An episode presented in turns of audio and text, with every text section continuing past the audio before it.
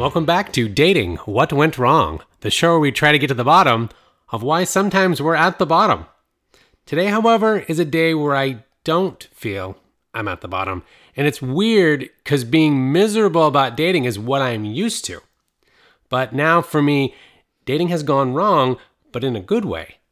I've now been in a relationship for over a year now, and we've recently moved in together. This is why it's been a little while since I've posted another episode. That being said, I feel I've learned so much over the past year and some months, and wanted to share that in the event that uh, maybe I could help someone. Plus, I didn't really appreciate this at the time, but apparently, once you're in a relationship, relationships aren't just like solved. So there's, uh, you know, more work to do. So, for our one year check in, my guest today is my girlfriend, Erin Conley. Erin is a writer, a former competitive ice skater, and frustratingly good at quiplash. So, Erin, welcome to the show. Thank you for having me. So, so, um, mean, should we start how we met? Is that a good place I to mean, start? it only it only took me a year and three months to finally get invited on your dating podcast, so I feel very honored Well, today. I mean, you know, when we first started, the intention was never. That was that was the plan. It was- Oh, that I was, remember. That was the trajectory. Was we're never going to do that, and then slowly it was like, well, maybe you can come on, maybe like once, and then I think recently I was like, maybe we could like co-host it or something. But you know, let's get through this episode first. You know, Well, we'll see how I do. This is my test run, I guess. this is your, your live audio test. this is my audition. It's your audition, exactly. So, um, how do we meet? You want to tell it? Yeah, so we met on Hinge, Mm-hmm. um, the dating app, um, and I messaged you first. well, we had both, you know, swiped right on each other. Mm-hmm. I saw you and a couple of really cute kittens on your first picture. Yeah. And then I sent you a message first. I don't even remember what I said. I don't think it was anything that exciting. I don't either, and that's why I kind of was bummed that you deleted the app uh, much faster than I did, um, because I was hoping to save those original uh, correspondences and also some snapshots of your profile to embarrass you over the future. Well, maybe we can reach out to the fine people at Hinge and see if they keep those um, archives. Yeah, I, You know, that may that may be like a privacy thing that they probably don't like keep that. I don't know. So I messaged you first. We, I would say, messaged for a few days. It wasn't super long, and then you invited me to a Zoom first date, Yeah. which I remember thinking. Uh, I was a little bit surprised because I, you know, I had done a lot of Zoom first dates earlier in the. At this point, this was like October 2021. Yeah, Um, earlier that year, I had done a bunch of those, but I feel like things had kind of shifted back to in person dating. But I wasn't mad about it because Yeah. I was happy to not have to, you know, get all dressed up and drive somewhere and find parking and do all that. So it was lower pressure, lower stakes, and still, I think, a decent way to get to know someone. Yeah. So that was um, kind of by design. So I I had been getting to a place in dating where I was becoming very frustrated. Um, and I think this is actually an interesting thing to, to kind of talk about too of like, you know, there's always that question that comes up as to who pays for the first date or dates in general. And, you know, I was always raised with that idea of the man pays. Um, but as I've gotten older and started realizing that uh, drinks are expensive, dinner's expensive, everything's expensive, um, it's been getting more frustrating, especially when you know so quickly that this may not be a great match. And I realized the issue wasn't that I truly had an issue with paying for someone. I just really didn't like wasting my time and and then and ultimately my money. And so what the pandemic kind of unlocked for me was this idea of do it via Zoom first because then you get to see them the way they speak, the way they interact. You get a little sneak peek about like the way their home is laid out. Uh, and then and then then you could say, okay, now I'm ready for a first in-person date. And um, that has actually really helped me because then when I do go on the date, it's essentially like a second date at that point, and I'm excited to pay for them. And obviously, like if someone wants to pay for me or if they want to like split it, like I'm super down with it. But I realized that that took away that question, that question as to who did it, because it always brought up like a nervousness in me. And I know that there's a lot of, um, I mean, you, you've also experienced kind of your end of that too.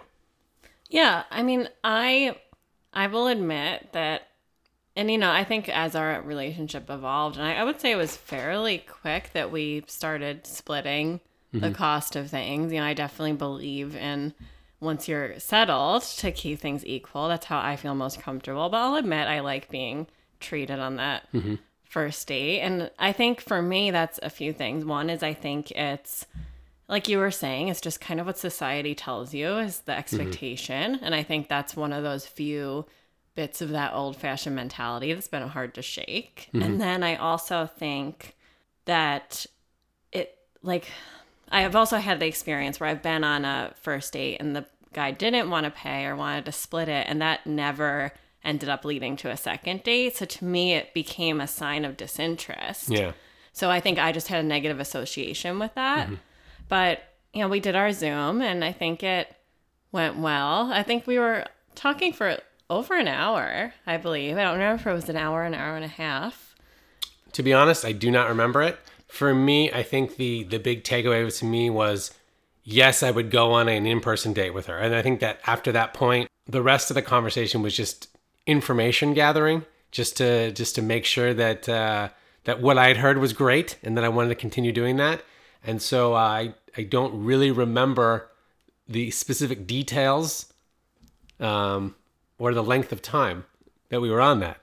I I feel like we set up an in-person date while we were on the Zoom, though. I think that was kind of scheduled during and we that that took place only maybe 3 days later, which I liked that because I think it would have been kind of frustrating if we did a Zoom and then you said, "Oh, well maybe we'll meet in a couple weeks." Yeah. But I liked that you wanted to meet me in person quickly. Um, and I thought I was definitely, I think, less nervous going to meet you because we had done the Zoom. Yeah.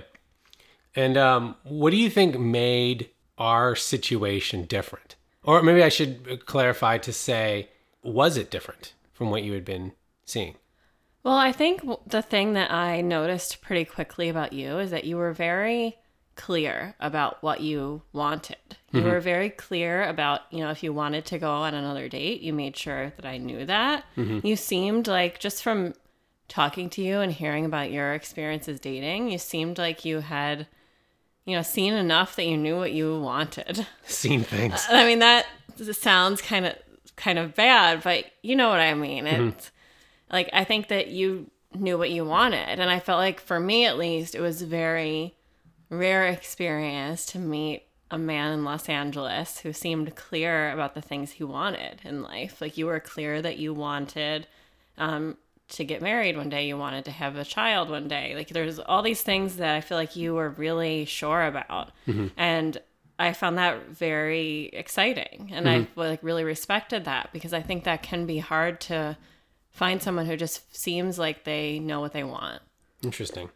Yeah, I um those things for me were were relatively easy, but there was a lot of other things that I felt like I didn't know exactly what I want. I was as an interesting crossroads when we met where there were some elements like you've mentioned that I was pretty sure about.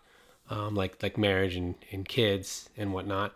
But you know, when you have a series of very short term relationships and a lot of dates that don't go anywhere, you know, it's really hard to to see yourself as the kind of person that wants a long term relationship. Because I kept saying, "Oh, I want a long term relationship," but the evidence was not um, in, in you know pointing in that direction, and so I was kind of afraid that all I wanted to do was just date. And even some of my friends had said, "Well, you're just a serial dater," and it starts to really like settle in. And so I couldn't shake that with real logic.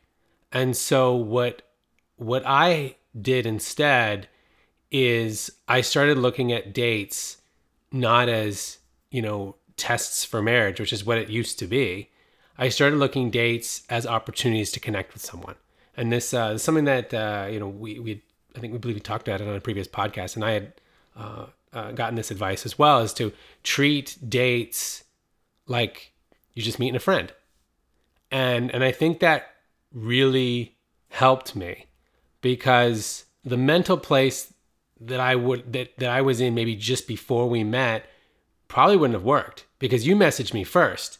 And I was so conditioned to message first that my first instinct when when a woman messaged me first was oh what's her deal? Like there's got to be like something that she's like jumping on that like she's desperate or something like that and, and it's it's sad. It's really terrible and it's a terrible like mindset to start in.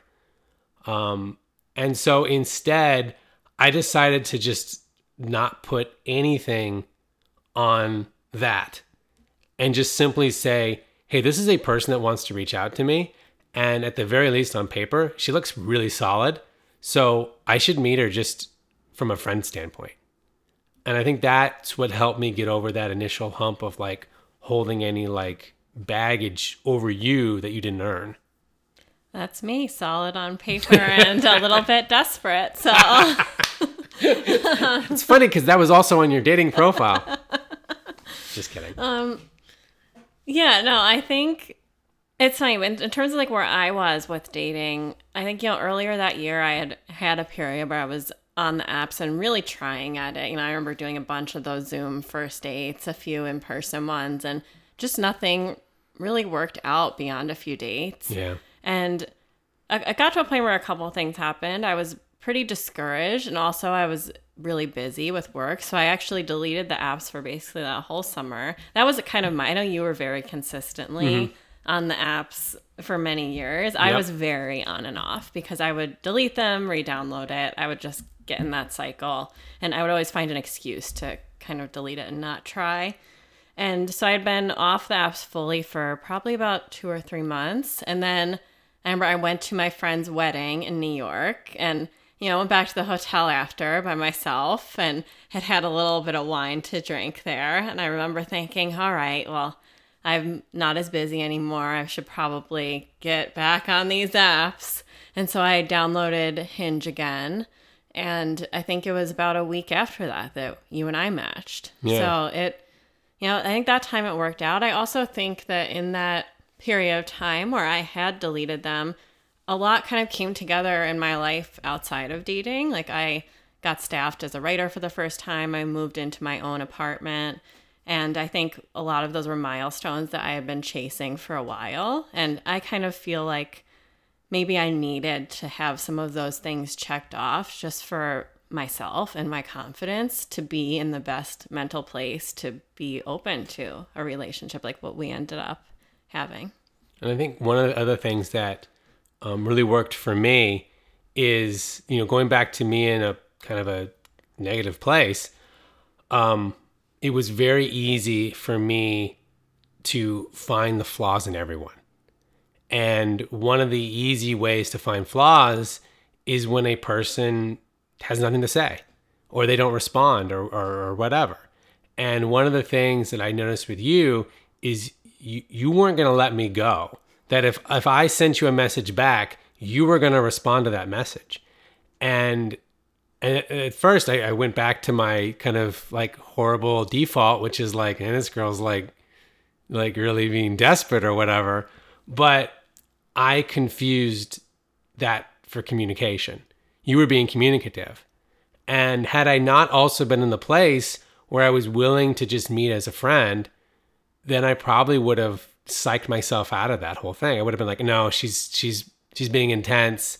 This isn't right for me. You know, I'm not going to engage, uh, and I'm going to wait. And you know, I, I you know, actually, this reminds me of another thing. I like control, and and if someone who messaged me first is constantly messaging me back, it puts me at a disadvantage. I just realized that. I actually did not think about that until this this very moment. That that is also playing into that idea of if I'm losing control, then it makes me feel that I need to find something wrong with the situation to regain control.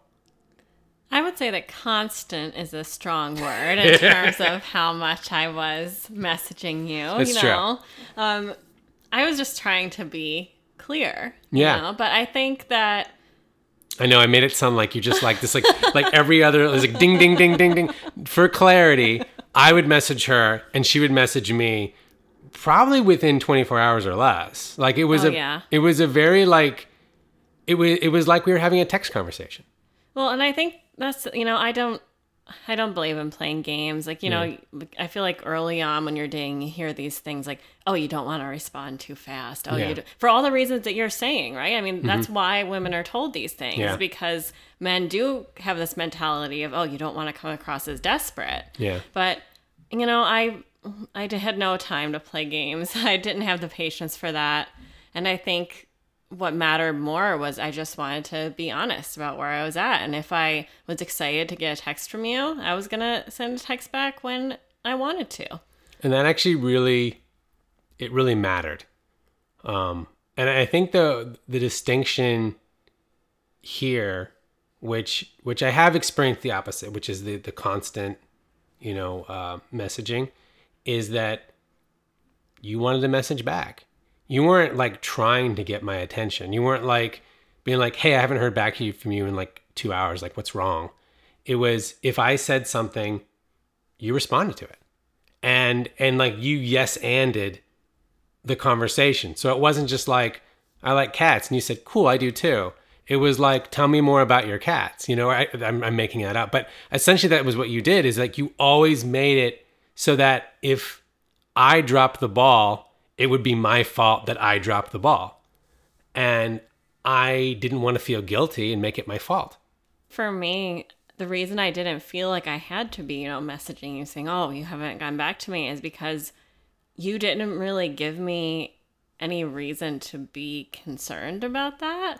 And for me, that's really saying something because I've like I had not had the most positive experiences in dating before, and I think that especially communication is something that became really important to me and I had had bad experiences with very bad communication. So I definitely had a tendency to be very anxious, especially early on with a new person mm-hmm. about that. And I think that you were always very consistent. Mm-hmm. And I actually remember, I think the moment when, because I definitely liked you, you know, I think we've been on a few dates and mm-hmm.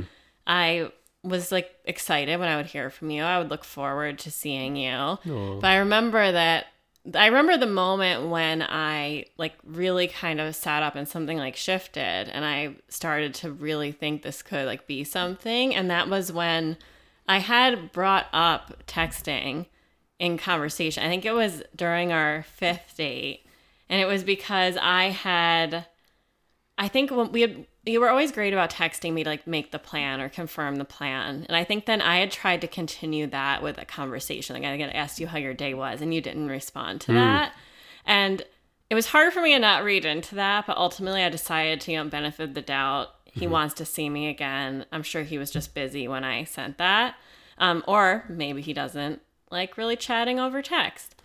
And so I remember bringing that up to you because I was about to go out of town for a few days and I was really nervous that somehow that was going to kill the momentum or that this would fizzle. Because I think we'd been going on like two dates a week, even Yeah. early on.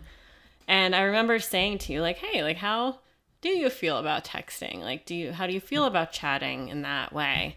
And I remember what you said is that it's not really your, you know, your favorite thing to do. You, I remember you said that you can be aloof, which Yeah. I know you have um, some clarifying comments to make about that. But I remember what you said is you were like, I don't want to bother you on your trip, but how about this? If you reach out to me, I promise I will not only respond, but have a conversation with you. Mm-hmm. And I was kind of like, okay, you know. And I remember I left, I went out of town, and I was had only been away for like a few hours. And I remember I was thinking, oh, you know, at some point this weekend I'll make sure to like, you know, reach out to him. And then you texted me first. And I remember it was violated my own rule yeah, it was about um it was like a funny callback to something that we had talked about. Um I believe it was I was going to the Vegas area and you were thinking that the San Manuel Casino was like the Lin Manuel Casino and you had remembered what um what it actually was. It was it was funny, whatever Yeah. you said. And it was directly referencing our conversation we'd had. But I remember I got that text from you and I had this moment where I was like, "Oh, he not only did what he said he was going to, but took that a step further and initiated the conversation too. And then you did, you know, I replied and we went back and forth for a while. Mm-hmm. And I remember thinking that I just felt like you'd really heard me when I expressed that something like consistent communication was important. Mm-hmm. And you had even like gone above the expectations that you'd set. Yeah. I, I think that, uh, yeah, I, have had some interesting experiences via text. You know, there's some people that are really bad at getting, well, I should say they're really bad at getting back to me. Uh, I've seen them uh, fast text a lot of other people, but when it comes to me, been a little slower. Um, but I've also seen the other way where someone is just overloading with text. And also, I've, I've, you know, I've had a lot of just bad text conversation experiences where it just feels like everything is a check in. And I don't like the check in texts. I don't like the constant, how was your day today? Because it's it doesn't like add anything to my day. Um, and I mean, I've, I've definitely pulled back a bit on that. I think I've, I, I've enjoyed a little bit more of that now. But um, for the most part, the quality of the text does matter to me. I like to have a conversation, or at least exchange some jokes or something, some little, I want some nuggets in the conversation. I don't want to just talk for the sake of like, make sure that we're talking. Well, I believe in text when you have something to say. Yeah. And I think if you're if it's going well with dating and you're chatting enough and there's enough that you've talked about the stuff will come up in your everyday that reminds you of that person that you want to tell them and yeah. i think i i agree that uh, to just text every day how is your day today that gets old really quick. But yeah. I think uh, text when when something prompts you to think of that person. Yeah. Text when you have a reason to. I think that's what worked.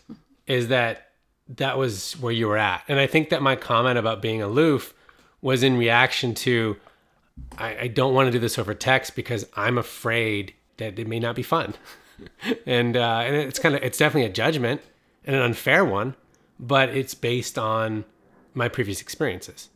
But I think that also reminds me of one of the things that I've been really working on, which is that the transactional thinking.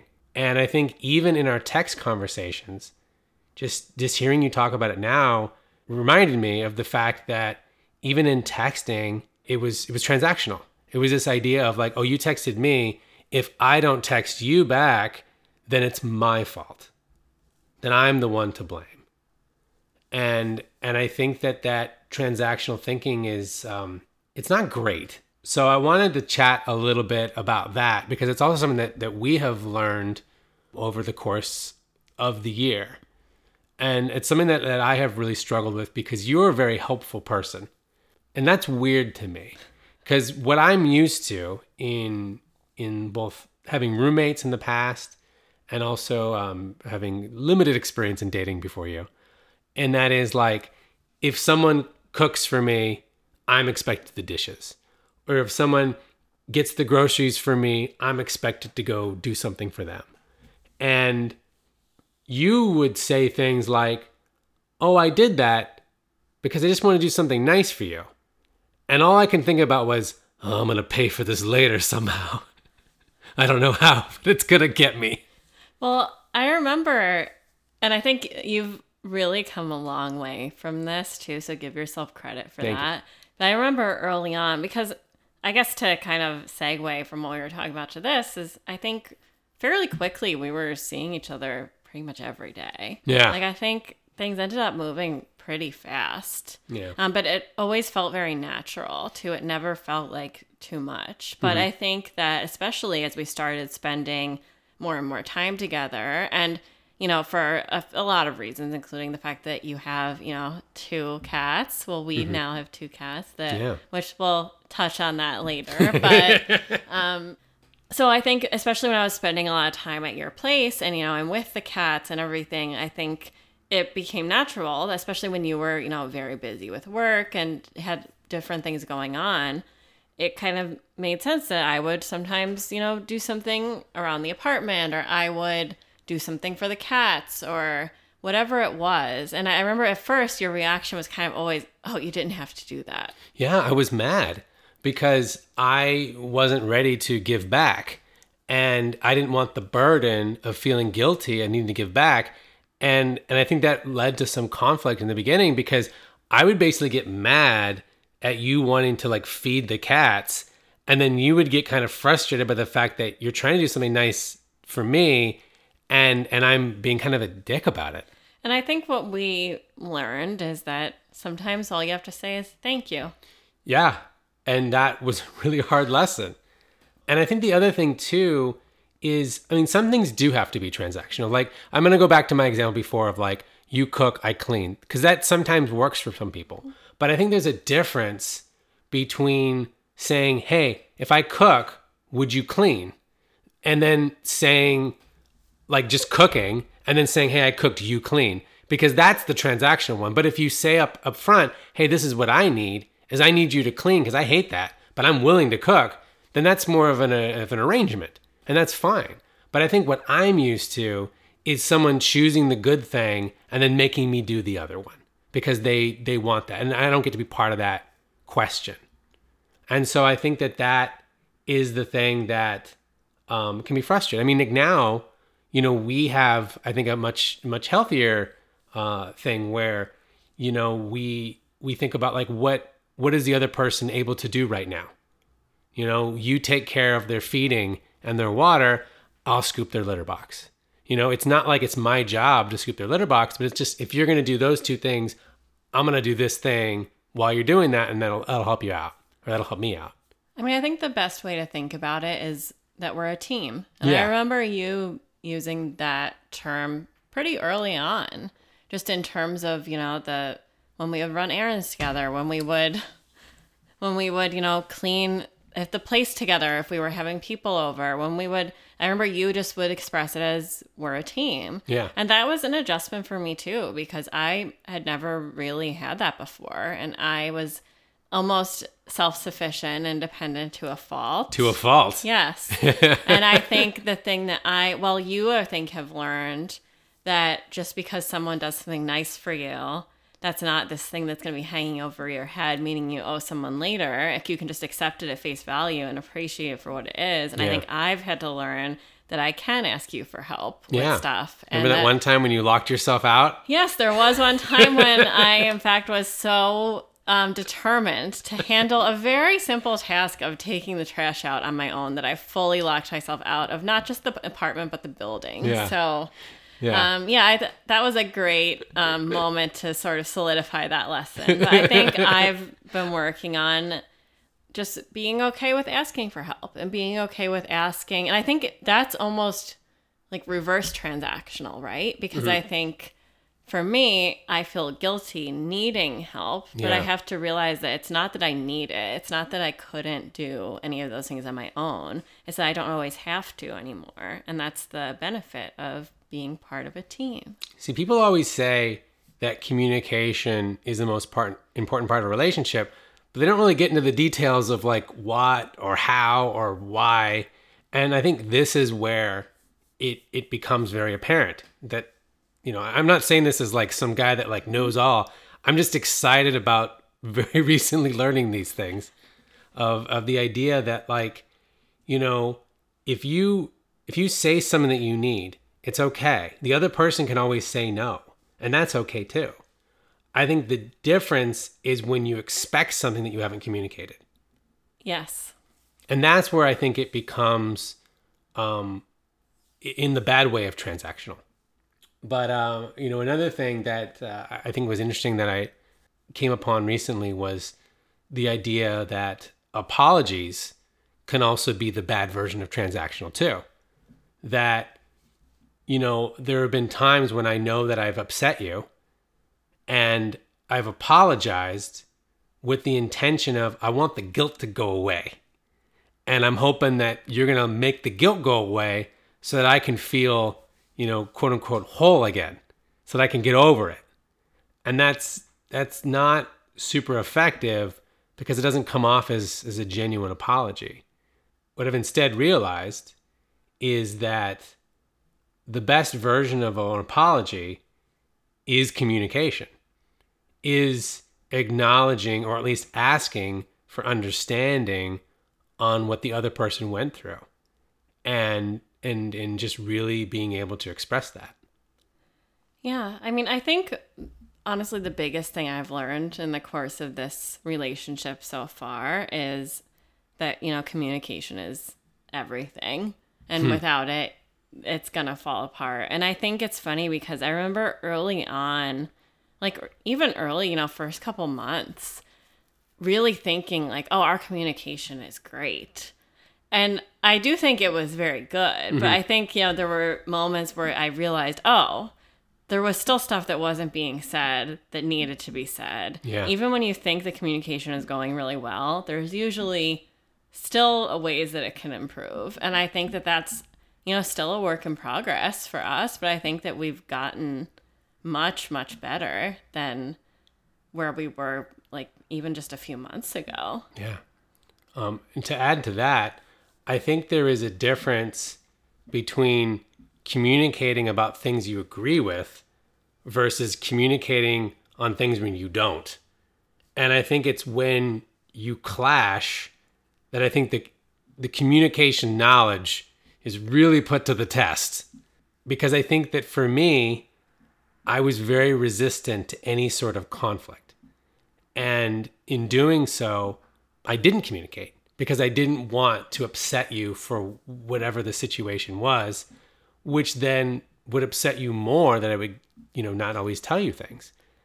Yeah, because I think what would happen early on is, you know, we'd be going on our merry way thinking we were communicating, and then something would happen that was frustrating, mm-hmm. and it would kind of come out in this wave of not just that moment, but also these 12 things from the past month. Yeah. And I think that's something that we both really have had to work on is, you know, not bringing up past grievances in a moment when we're upset, finding Yeah. a way to talk about that in a healthy and calm way, in like a neutral moment. Mm-hmm. And, but I think early on, you know, I think there was that fear of conflict. So then when something did come up, it would be kind of this wave of just Yeah. this, like all these little grievances. And then I would be sitting there thinking, like, I had no idea that any of this was bothering him. Yeah. I'm sure you had moments of feeling the same way, you know? Yeah. And I think that um, you can learn a lot from that. And I think it's best, obviously, always to bring stuff up more as it happens and as it comes up rather than saving it and holding it in. Yeah.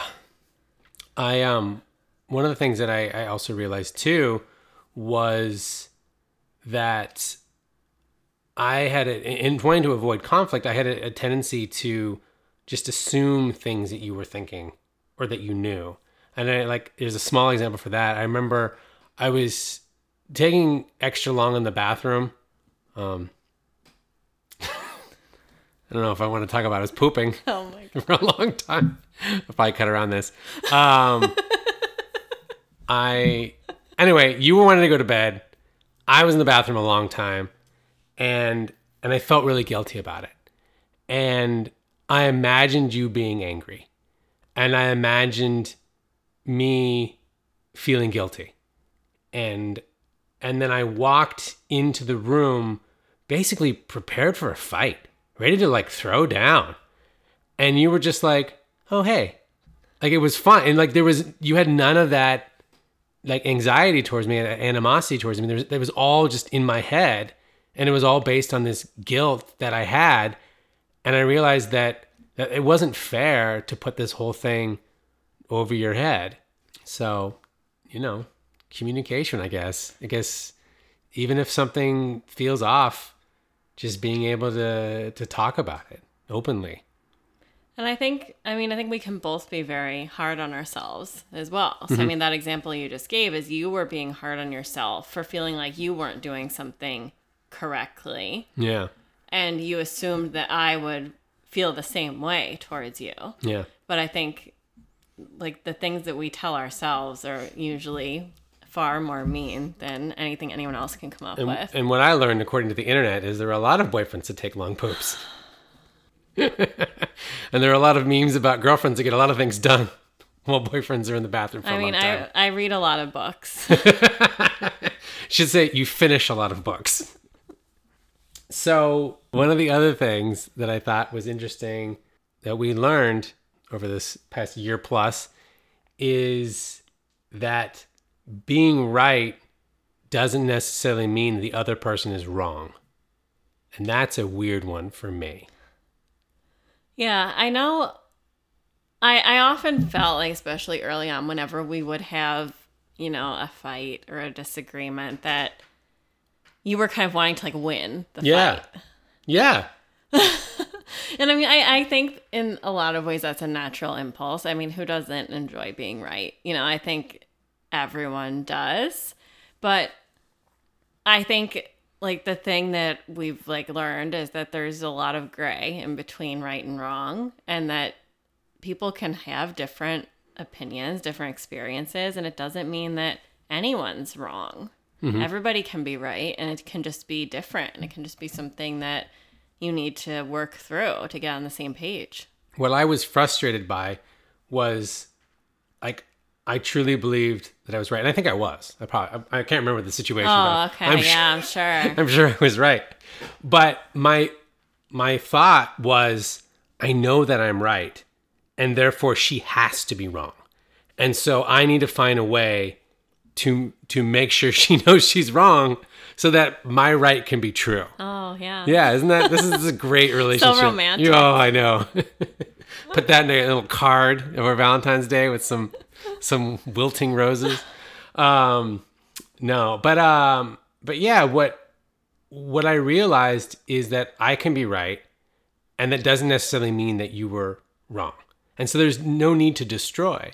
And instead, all you really have to do is just I'm going to say it again communicate. Communicate your feeling and try to understand the other person's side. And I think once both sides understand where the other one's coming from, things will make a little more sense. Yeah, I I agree because I think sometimes you just you just haven't heard it explained in a way that you can relate to. You haven't really thought about it from that person's point of view. And you can find common ground even if you're not going to fully agree on a specific thing. Here's another thought, and I just thought of this right now. Um, I'm not planning for her next fight. oh, okay. yeah, good. Um, how about this? Let's assume that we're both right, like from the get go, and see how that let's see how that gut fight goes. and then a week later when we're still We'll do another podcast called the uh, Well, we had a good run. Just kidding. hey. Um, but but yeah, I mean, it, maybe if you go in with this idea of we're both right, how do we communicate that, and how do we understand that from the other person? Then that will kind of diffuse the situation. Well, because I mean, I think, and you know, none of our fights have been about something where, you know, you're saying the sky is blue and I'm saying no, it's red. You know, mm-hmm. it's have been much more nuanced than that, much more of a gray area. And so I think something can be right from someone's experience. This is also. true. And I think, you know, feelings are valid. Your experience is your experience and nobody can really take that away. And I think that's a thing that can be tough to remember, especially in those heated moments. Yeah. Yeah, well, that makes a lot of sense. And I think that uh, it's very easy to think someone's wrong because you don't understand them.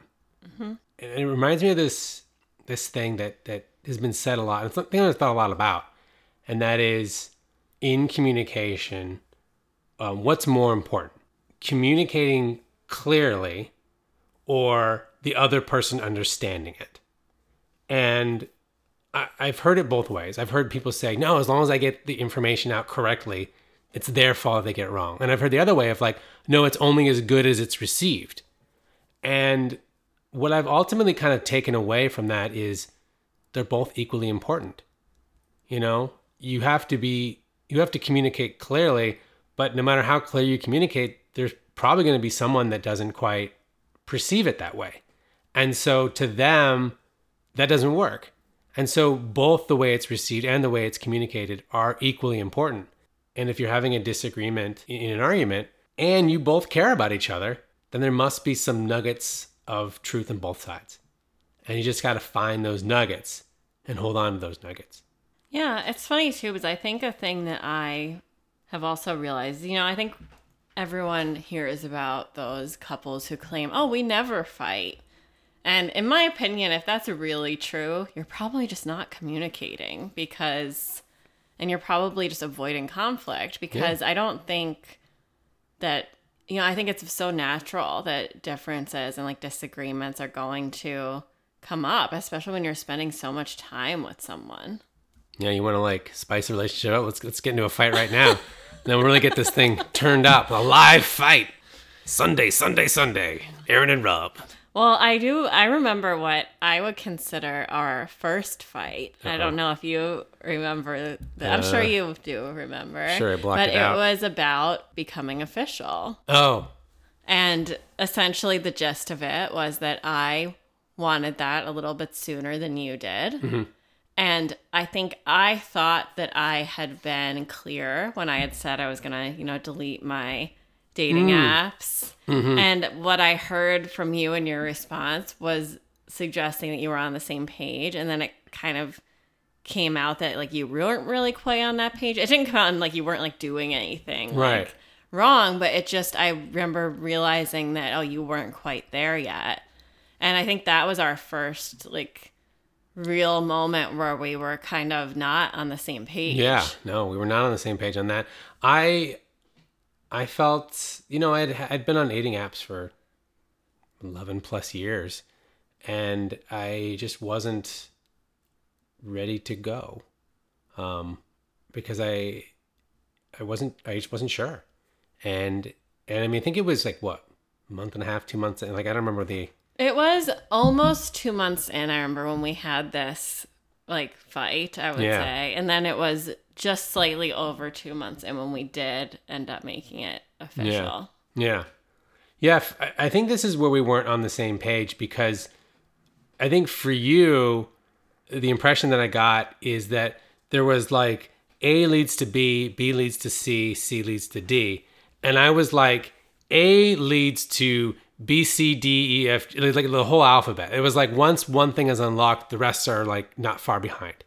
And I think that is where we were different is that I wanted more things to line up before I would even delete the apps. Um, whereas you were like, okay, the first step is deleting the apps, the next step is just becoming official and blah, blah, blah, blah. Yes. I mean, I remember when we did, you know, talk it out, you were kind of saying that for you, calling me your girlfriend, committing to the relationship, that was basically like pre marriage. Yeah. Kind of the way that you were describing it. And that was definitely not my mindset. Like, obviously, that would be the hope, but I also just saw it much more as a one step at a time kind of thing. I think I also had a very different reaction to the concept of deleting the apps. I, nothing could have made me happier than to not have to be on Oh, those apps anymore.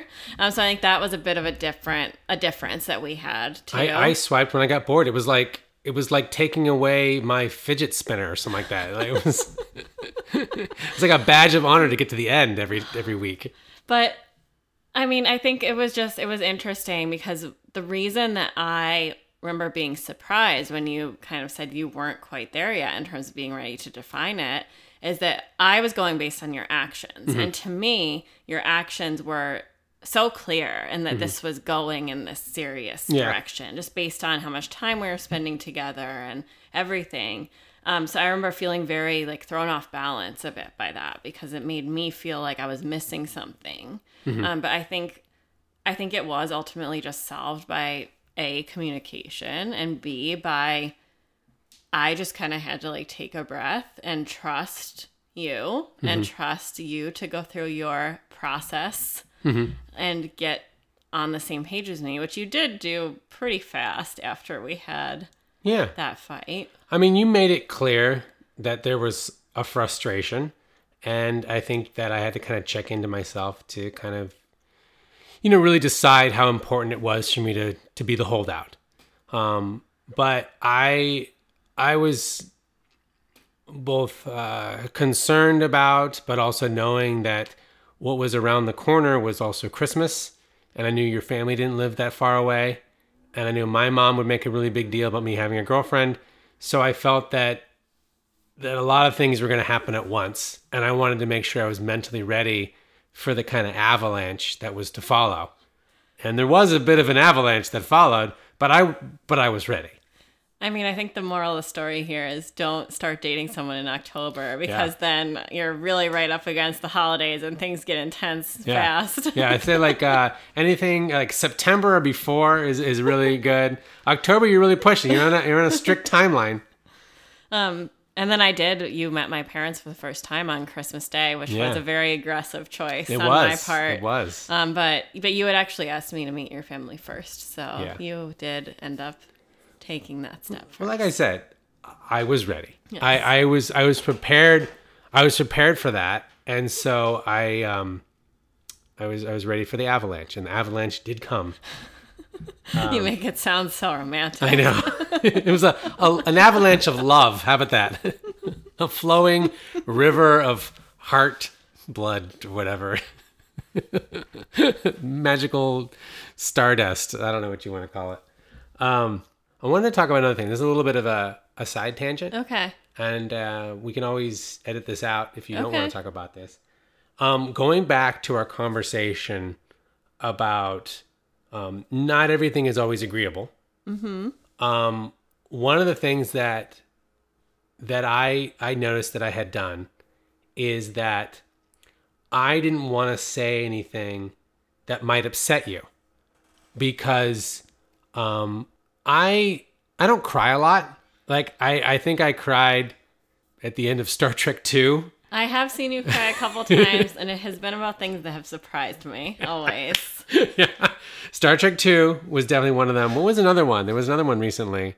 There was something else that we watched. I want to say it was related to an animal some kind that was very heart wrenching. Oh, it was that cat documentary. I, yes, yeah, you did the tear up at um, Inside the Mind of a Cat. Netflix Yeah, did make did- you cry a up. little bit. Um, not gonna give you any spoilers about the cat documentary or Star Trek Two, but uh, there's there's some there's some tears to be had. Um, anyway, um, yeah. Other than that, like really not much going on in the tears department. But that wasn't always the case with you.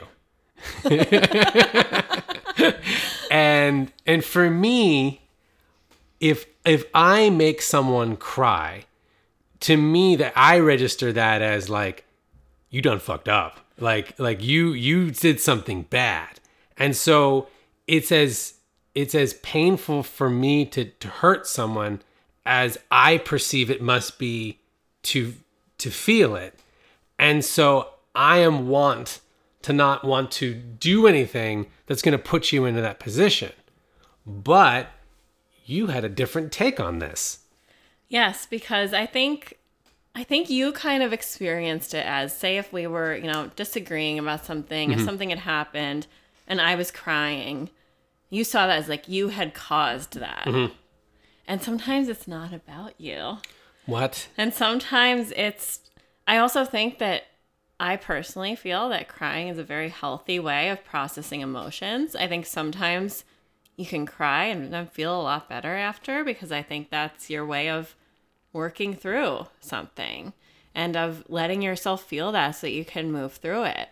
And I don't think that that's like an indictment of the other person in any way. I think that that can just be your way of coping with Yeah. something. And, you know, sure, there have been times when you've done something that was upsetting and that did prompt me crying, but mm-hmm. that doesn't, it's not as bad of a thing, I think, as you thought. And I think it was tough because I think I could tell that kind of made you uncomfortable. Yeah. And we had a lot of conversations about this. Mm-hmm. And it's, it was definitely challenging. Um, but I think that we've gotten to a better place with at least you understanding that sometimes that's just part of my process for dealing with something. And it doesn't, it's not necessarily so personal. Yeah, I just kind of like make you cry and just have the stone cold like stare of like, cry, do it. I'll drink your tears. Wow. Okay. Wow. No, I what I realized is that whatever your reaction is, the communication is the most important. Mm-hmm. And I mean, obviously, there's, there's a way to communicate. Like, like I shouldn't go with the intention of, oh, this is gonna make her cry. Let me dig right in. But it should be if something needs to be said, whatever the reaction is going to be the reaction, and and to be okay with that. and to know that that yeah, that is your process. You're going to deal with it in a different way than I'm going to deal with it. But that once again doesn't mean that your process is wrong. I also think that you, I think, used to interpret crying as like a level 10 upset reaction. Yes. And I think the thing that I've at least tried to help you understand is that sometimes it's really not like crying doesn't mean that it's this catastrophe, like, oh, the relationship is over. Mm-hmm. Yeah. It can just be like a five on that upset scale can prompt it, and it's not disastrous. Yeah. It doesn't mean that anything is like horribly broken. Mm-hmm.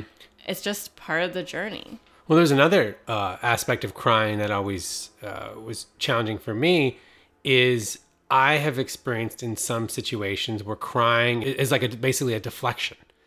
You're trying to communicate something, and instead of the communication getting through, the person uses crying to then trigger my resistance to pushing. Which I mean, like obviously, if I'm pushing in a in a terrible way, that's that's problematic. But if if I am trying to communicate a relatively simple thing, and the person is using crying to deflect having to deal with it, then that is a an issue in itself. But it, it but that is the other thing that I hold crying to is this idea that um, oh shit, she's crying, therefore she's unwilling to hear me, and I'm feeling guilty, and I don't like this. Yes, and I think, you know, I think I've hopefully helped you realize that I don't use I don't weaponize crying Right. in that way. That's you that's know? the word Yeah. I needed. Thank But, you. You know, I that's not how it goes for me. And I think the other thing too that I have felt frustrated by in those moments is I think I would feel like once I started crying, nothing I could say would be like fully taken seriously Mm-hmm. because you saw it through this lens of this like over emotion and therefore weakness. I couldn't be rational also in that moment. And that's not fair to think of it as a weakness, but that was how I Mm-hmm. viewed it.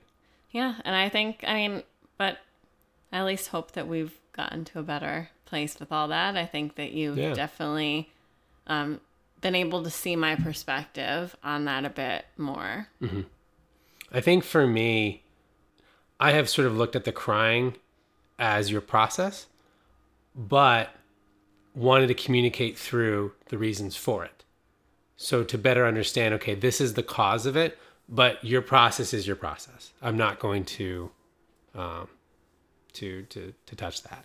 And the other thing too is sometimes sometimes I'm surprised when something makes me cry. You know, sometimes it doesn't quite make sense to me either. That's just what the the response that my body has to something. And Yeah. you know, and I also feel like this this whole conversation makes it sound like I'm just crying 12 times a day over here. That's really not the case. but I guess it's more than what were we saying? We can think of two times in a year and three months that you've cried Yeah. in this relationship. You haven't seen me so- in there was a phone commercial that I cried in once. It was uh, my crying is uh is is very rare, but also very strange as well.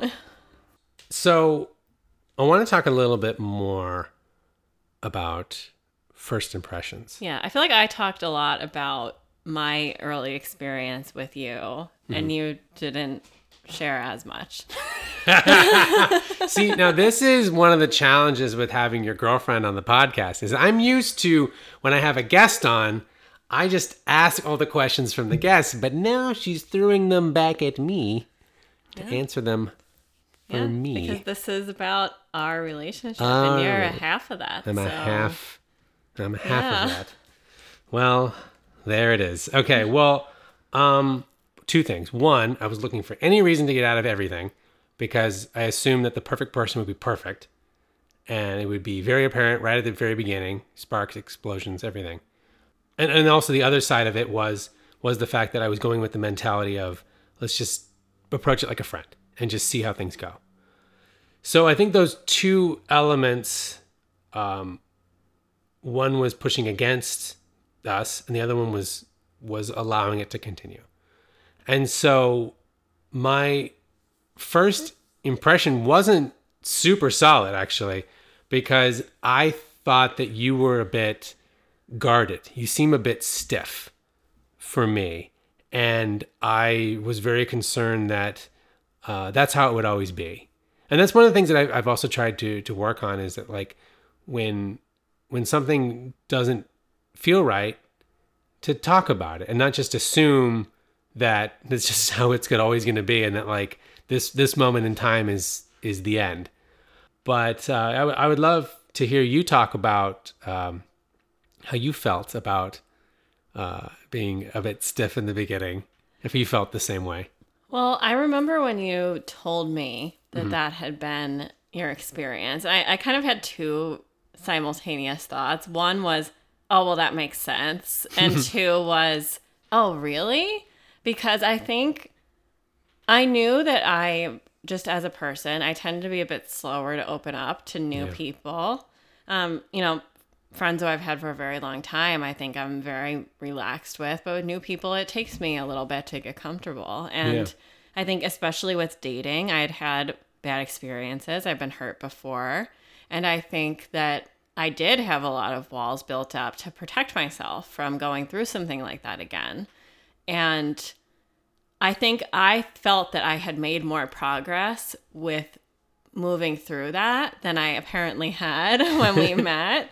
Um, but I think it does make sense to hear that I did still have walls up, but I would still argue that those walls were um, easier to climb over than the ones I had probably a year or two years before that. So I think, but I don't know, it was kind of a reality check for me almost just to hear that that had been your experience. And yeah. I think also, I mean, I don't know, I think even like right now doing this podcast, I think it's kind of an example like you're very naturally like a very kind of people person, I would say. I feel like you like are very kind of you can be very outgoing in social situations. You know, you started something like a podcast, which is not something I could really have imagined myself doing. Mm-hmm. And so I think that for like I think you came across very, you know, relaxed and open on early dates because I think that's a bit more of your personality type. Um, but I mean, there was certainly, you know, ways like you opened up more later, but I mean, I think you were pretty naturally yourself. And I remember one of my early impressions of you, a thing that I really liked is seeing how much you loved your cats. Hmm. Really was one of the things that endeared me to you a lot. It's it's really great to hear that because um, just after getting the cats, and you know, in, in, the back of my head, I'm thinking like I'm gonna post some cute cat photos on Instagram, and I'm gonna blow up, and and everyone's gonna love me, and this is how I'm gonna become, you know, the man that I want to be. Like I I just right after getting them, right after, and not even just getting them, because I, I was I was a foster first, and I failed at that and ended up adopting them. Right after I signed the adoption papers, I saw uh, a clip from uh, Family Feud, and it was like, "What's the number one turnoff for women on online dating profiles?" And it was cats. I was horrified that I like shot myself in the foot. It's funny because really cute, really cute feet. It's funny because the cat's not me. In theory, though, I should have had that reaction because I am allergic to cats. Yeah. but I also love cats. Um, to I guess my own, you know, downfall. But I maybe you just love them and they were so cute. Maybe you love Claritin. Maybe you just maybe. truly yeah. This like podcast delicious. is now sponsored by.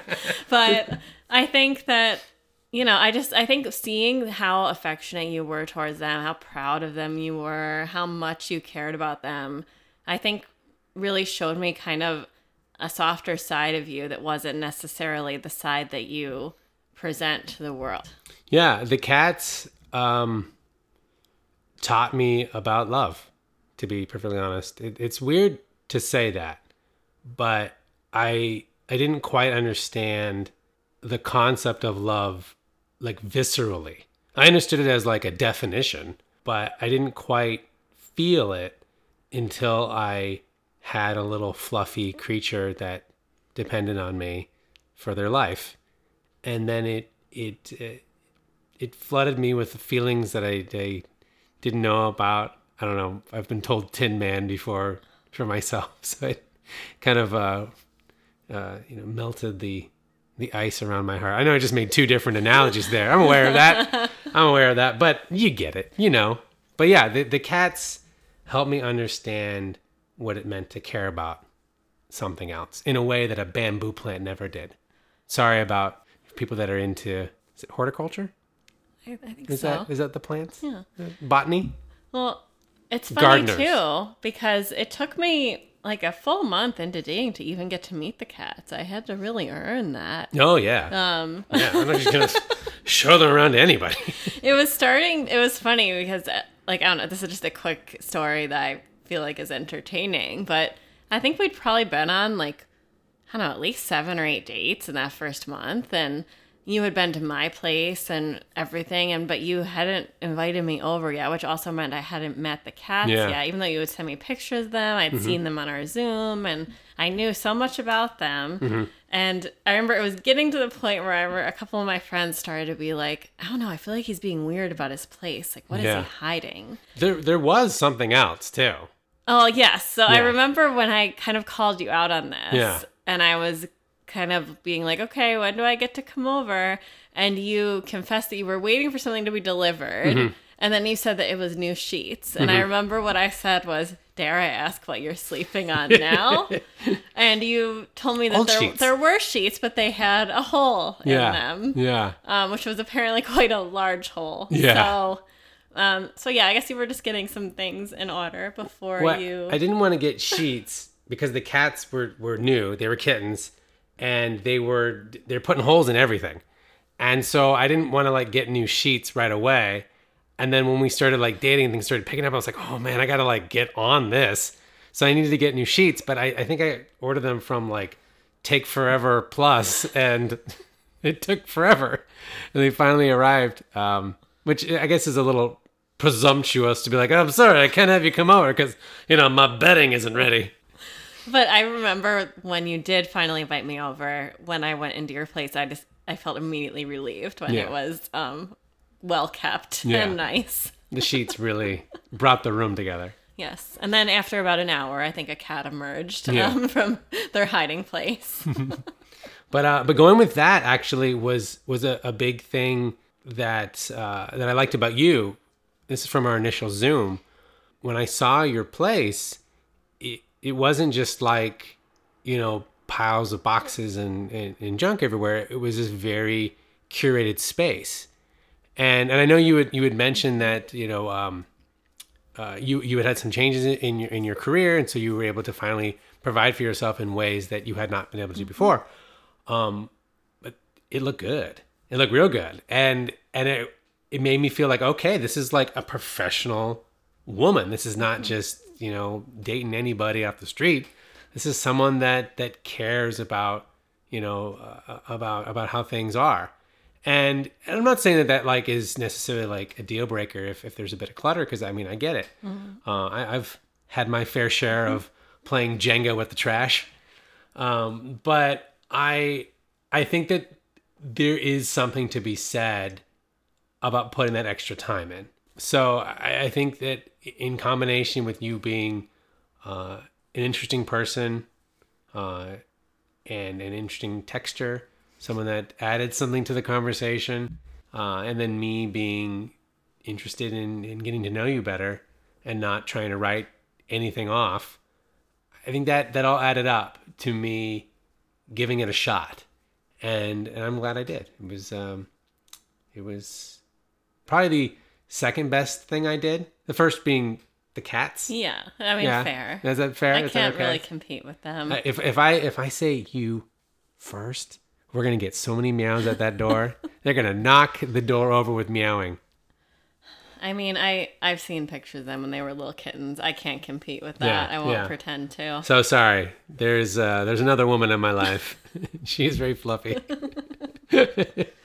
and also a guy in my life. Too. So, uh, you're you're the you're the fourth, or maybe the third. I don't know how you want to. I don't know. Whatever. I'm not gonna keep going with this. So so Erin, when I started this uh, podcast intro, I I had mentioned something about how what I'm used to is being miserable in dating, and um, you messed that up for me. so I want Darn. yeah, so sorry. Uh, really want to talk a little bit about that and see if if that is that an experience that you are used to, or am I kind of on an island here? No, I mean, I definitely, you know, this is far and away my best and happiest relationship ever, Nice. as well as longest and just best. And I mean, I definitely, you know, I'm I'm very happy with you, and I think that I'm very proud of us for getting here. Thank you. I I went through a different journey on that. That's cool that you were like, yeah. I, I went through a, a I guess a sadness journey because I was so used to being the victim. I and that I, I almost it was almost like a high of like it never being my fault. And and I think one of the challenges with this relationship is I've had to face a lot of situations where things can be my fault. Um, where I could say things that are hurtful or I can do things that are hurtful. And and I think it, it's it's been challenging. And it's been I'm not saying that I've been like trying to get out of this. Um, but but I'm saying that that it was always the easy way. Is it was always easy to say, well, this just didn't work. And instead, I've had to be like, oh, well, you know, this conversation didn't work because I approached it from this point of view. Um, and if, and it's been hard for me. And so, um, you took away my joy of being a victim and made me have to look at myself in the mirror. And, um, it was hard, but I really appreciate that. It was something that, um, that I needed. And, um, I'm glad glad you made me suffer through that. oh wow yeah it's it's so funny because we talk about this a lot how you have a way of you'll say something that you think is a compliment Uh-huh.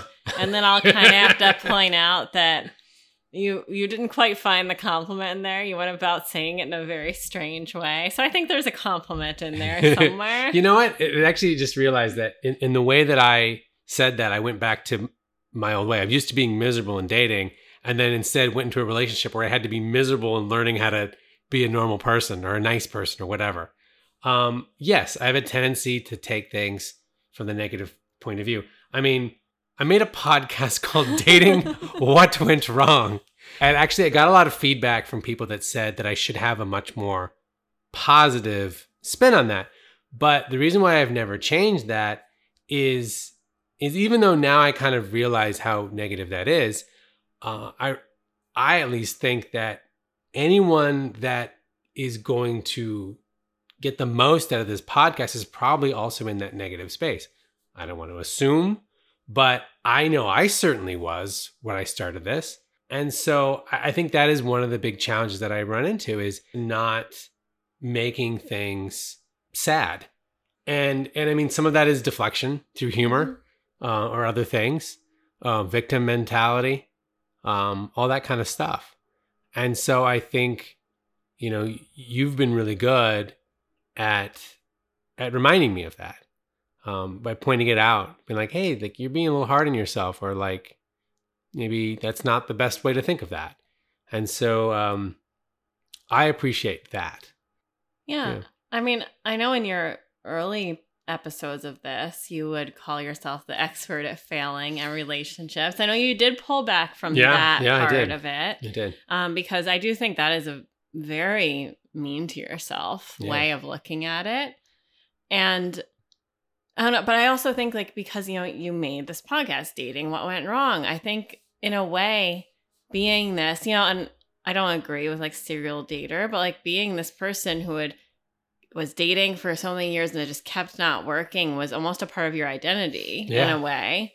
So much that you made a podcast about it. And I think that getting into this relationship, that was a big change and Yeah. it's very different. And I mean, I do, I definitely think that it was scary. You know, there were definitely times when it was scary for me. It's scary to make big changes in your life. It's scary to invite someone in so intimately because it really like there's a lot of like risk and reward with that. Yeah.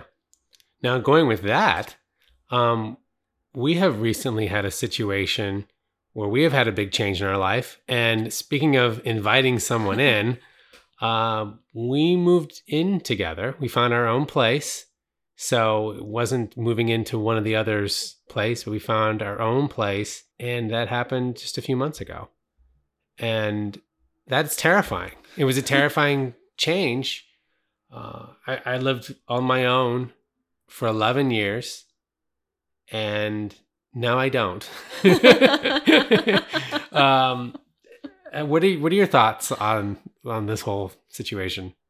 I mean, it's it's kind of funny as we ended up actually we signed the lease one day after our one year anniversary. I believe our lease began, which was not intentional. That Yeah. was just the way that it worked out. Yeah. Um, but it was it was funny. 'cause I think it was simultaneously a big change and not a big change because Yeah. we were spending every day together Mhm. for a long time before this move happened. Um, so in a lot of ways, it felt very natural. Um, I think there's a lot of ways where it hasn't felt like that big of a change, but I think that like psychologically, it is a shift. You know, it's a shift when you because I don't know. I think that a fear that I had was that oh, am I giving something up Mhm. by le- leaving my own place? Am I giving up some part of my independence by moving in here?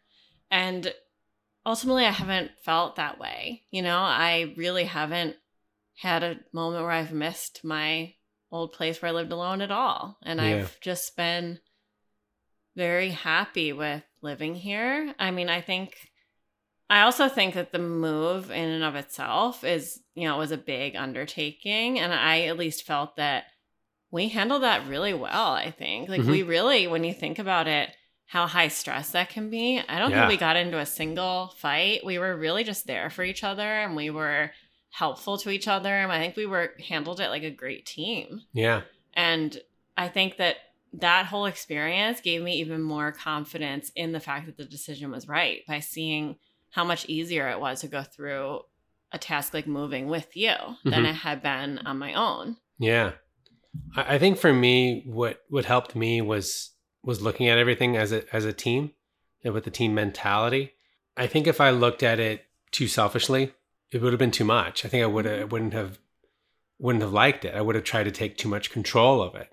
But this idea that I was moving in with someone where when we had talked about a lot of big picture items, I think that was a huge thing too. Of like we both want to get married, we both want to have kids. We we both have a very general trajectory that we want to Mhm. hit that matched up. So I think that that worked. And um, you know, we have different uh living habits, I would say. Whereas like you like to go to bed, you know, before tomorrow. and, and I want to go to bed well after tomorrow. But I, I think that we we got to adjust that even living separately. You know, Mhm. by you coming over and and and and sleeping over, we kind of got to get into a rhythm of how things, and then it then we got to just see like, okay, what do we want to improve, Mhm. and how can the new place do that? yeah. And I think all of those things really added. And then we found this place was big enough for all of our crap. Yes. So that was, uh, and by crap, I'm not talking about the cats. Well, I think also, and just, uh, you know, just I guess to toot my own horn for a quick second here, I Mhm. think when we were, you know, early in the process of moving and we were talking about, you know, kind of our checklist of what we wanted to look for in a place, um, I think there was a general, and you can correct me if I'm wrong. I think you were concerned that I was being too picky in what I Mhm. wanted. Um, but my, you know, pickiness, if you want to call it that, I think led to us finding a really great place Yeah. that I'm really proud of and really happy that we found. Like we really lucked out. So I'm glad that I didn't, you know, cave on any of that, even though you seemed to be concerned that I was looking for something that wouldn't exist. Yeah. I mean, th- this goes back into my own sort of like fears, I suppose. And that is, uh, you can get really s- stuck up in your head if you don't communicate. Mhm. And I think it was very easy for me to to think, oh, she doesn't really want to move in with me because she's creating so many you know boundaries as to like oh it's got to be this got to be this got to be this and i'm like oh this is just like she's not being serious this is not realistic Oh, I didn't know that you felt that way. well not like hard that way. Just like it was just sort of like a, a thought of like, well, we're never gonna move in together because she's she's got this like perfect checklist of of what it could be. You were worried I was being avoidant. Yeah. Yeah, exactly. But then when we found one place that matched your criteria, we didn't get that place, but then it made me think, okay, it is possible Mhm. to have, you know, everything you want and her to be serious. And then I think when things did work out, and they worked out in a good timeline and, and just everything kind of, kind of came together, it really made me think that this was right. Yeah. And, and and that was that was very helpful. And that we were on such the same page about a lot of things. And I think the other thing that was helpful too is just that we were both willing to lose a bit Mhm. in the move because you know we both had furniture that was redundant. Mhm. and you know it it wouldn't work if it was like well i lost the last item you lose the next item. That that wouldn't work. We had to really think of the place together Mhm. and really think okay if we keep this piece of furniture this thing is going to match this better or if we put this over here that'll work or this won't work.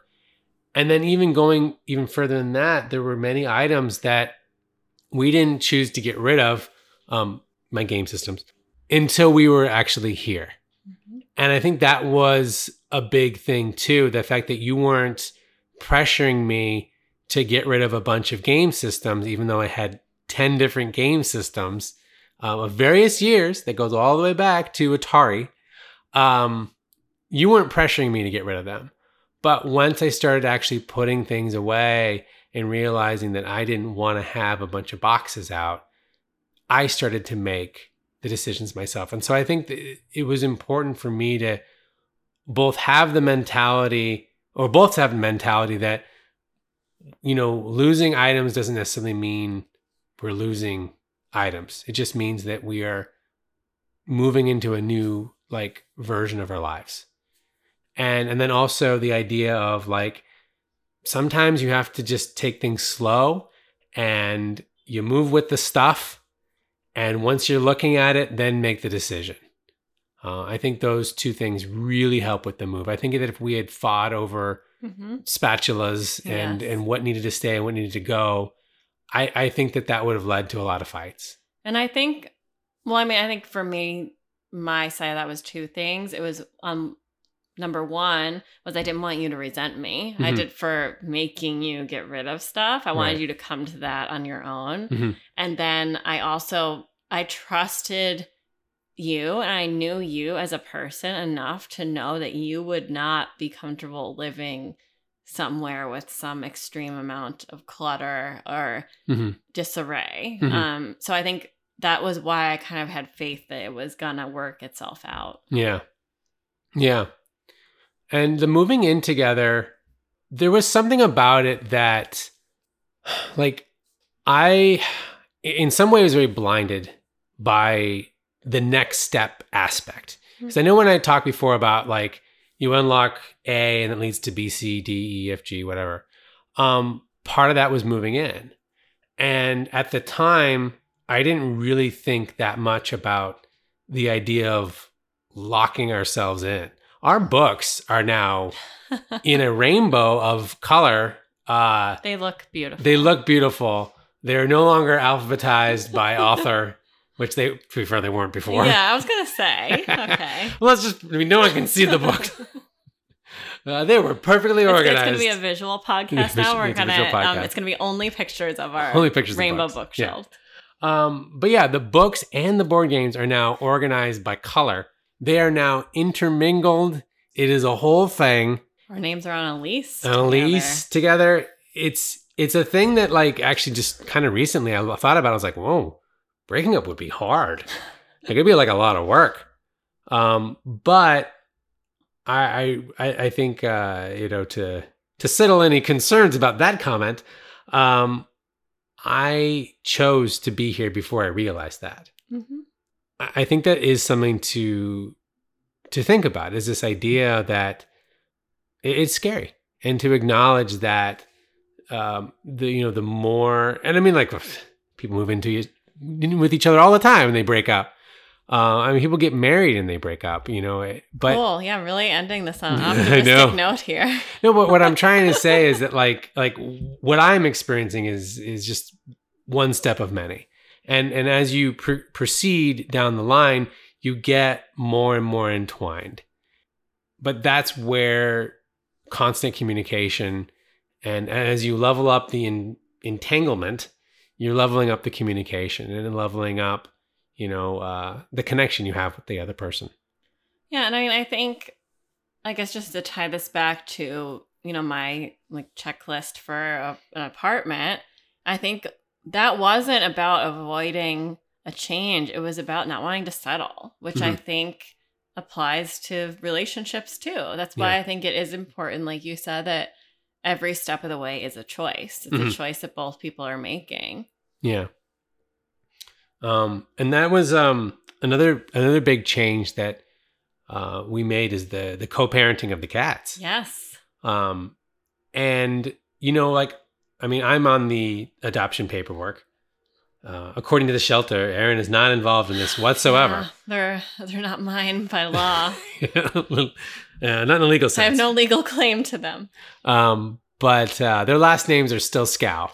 Which is fine. You had them before for over a year before I came along. That's very fair. Yeah.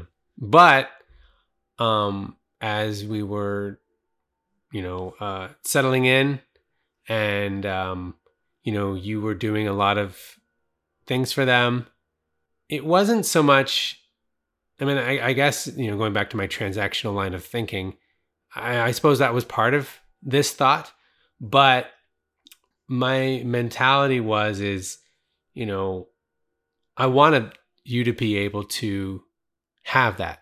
And you got the title along with feeding them and cleaning up their poop and then the cleaning up their vomit uh, Yeah. on occasion. I'm, I'm happy to have you as, as their co-parent. Thank you. Well, I'm honored because they're pretty great. They're pretty solid. Even if Jag has still never gotten in my lap. And it has been a year and three months, but who's counting? exactly. Um, I mean, Ari got in your lap uh, a little bit. a couple times. Yeah, she has. It's Yeah. just, you know, Jag, that's your boy. It's my boy. Yeah. He um yeah, he's a he's a tough nut to crack with other people. Like he's very friendly, but he is just not uh super affectionate towards the non-me people. But he's very affectionate with you. I know, he's my little baby. Funny. yeah.